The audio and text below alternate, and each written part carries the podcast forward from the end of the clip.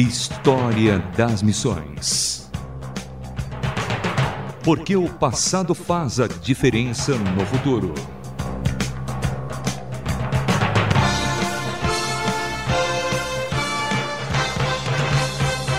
No História das Missões de hoje, traremos uma mulher conhecida como a desbravadora das selvas amazônicas, Sophie Miller.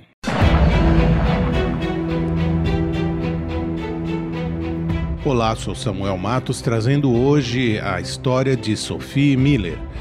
Era a década de 1940 e a maior parte do mundo estava preocupada com a Segunda Guerra Mundial. Sophie Miller tinha outras preocupações. Ela sabia o que queria da vida: tornar-se uma artista de renome. Mas Deus tinha outros planos e usou uma equipe simples de evangelistas de rua em uma praça de Nova York para chamar a sua atenção. Sophie juntou-se a eles em um estudo bíblico e logo aceitou o senhorio de Cristo em sua vida. Em vez de servir a seus próprios interesses, ela agora queria servir ao Rei dos Reis.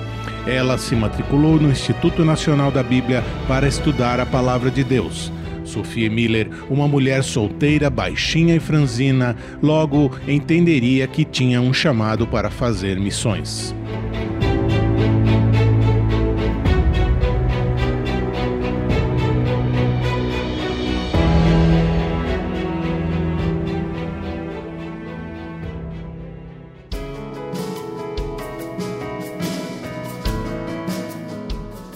Sophie Miller, nascida nos Estados Unidos em 1910, logo ouviu dizer que alguns povos indígenas da América do Sul nunca haviam ouvido nada sobre o Evangelho. Ela então se candidatou à Missão Novas Tribos e, em 1944, aceitou partir para as selvas da Colômbia.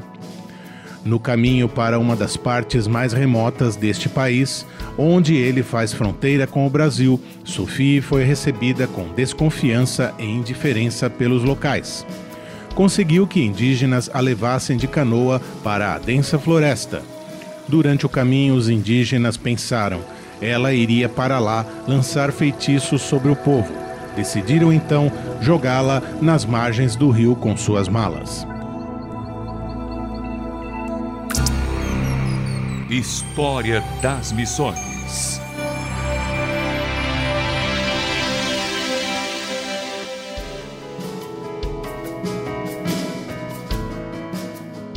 Naquela margem de rio, Sofia Miller sozinha orou fervorosamente pelas próximas duas horas, até que uma paz muito grande tomou seu coração.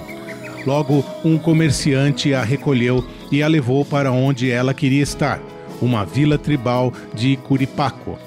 Durante a viagem, o comerciante disse: Essas pessoas a matarão e tomarão seus bens. Você não os mudará. Sua resposta foi: Eu não os mudarei, mas a palavra de Deus mudará.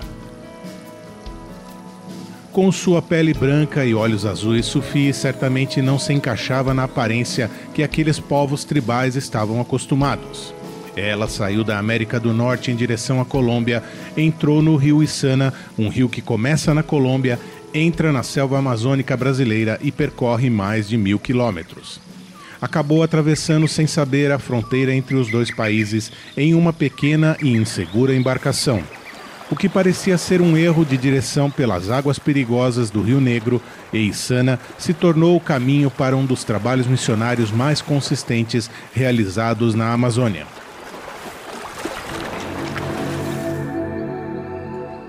Numa certa ocasião, um feiticeiro-chefe preparou um ritual espiritual na selva como um teste.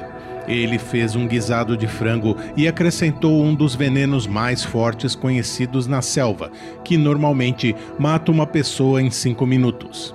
Enquanto ela comia o ensopado, todos a observavam atentamente, esperando que ela morresse. Ela não morreu, mas vomitou um pouco. Alguns cães da aldeia lamberam o vômito, além de uma galinha que bicava nele. Os animais caíram e morreram imediatamente, mas Sofia Miller nada sentiu. O feiticeiro que preparou o ensopado aceitou o evangelho ali mesmo. Sophie ficou conhecida como Filha de Deus e foi autorizada a ir onde quisesse na selva com segurança. História das Missões.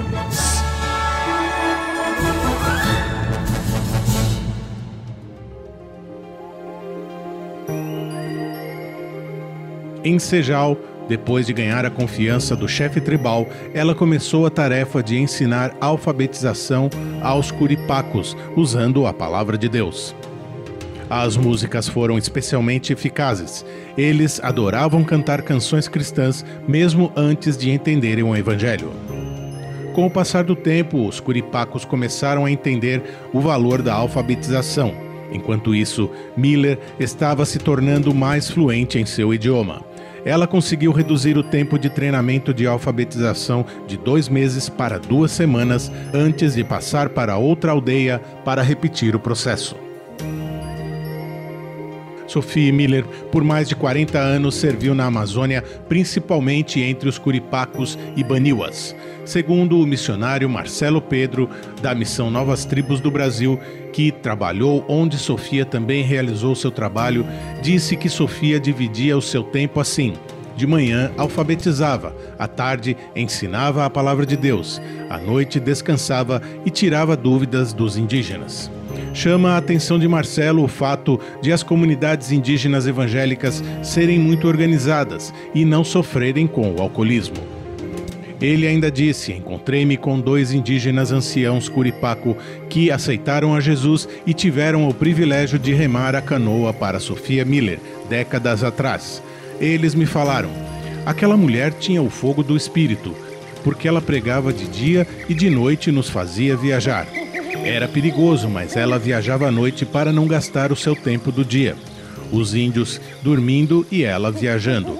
Remávamos a canoa, mas ela não dormia, usava o seu candeeiro com lamparina e durante a noite traduzia o Novo Testamento para a língua curipaco. Hoje eles têm o Novo Testamento completo na língua deles. História das Missões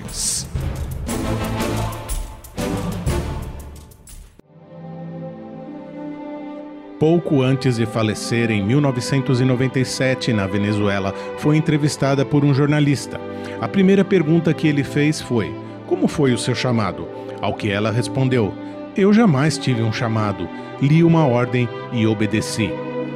Ao longo de seus mais de 50 anos de ministério na selva, Sofia Miller foi diretamente responsável pelo plantio de mais de 350 igrejas na região e um número estimado de 35 mil indígenas veio a Cristo como resultado de seu serviço.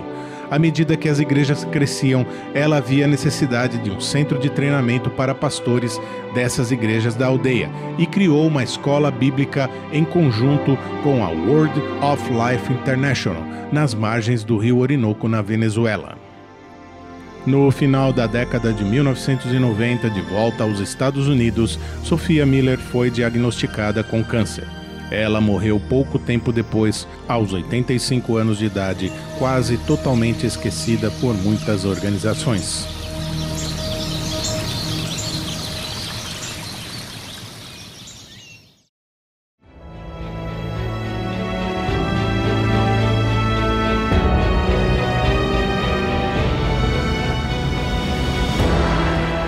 História das Missões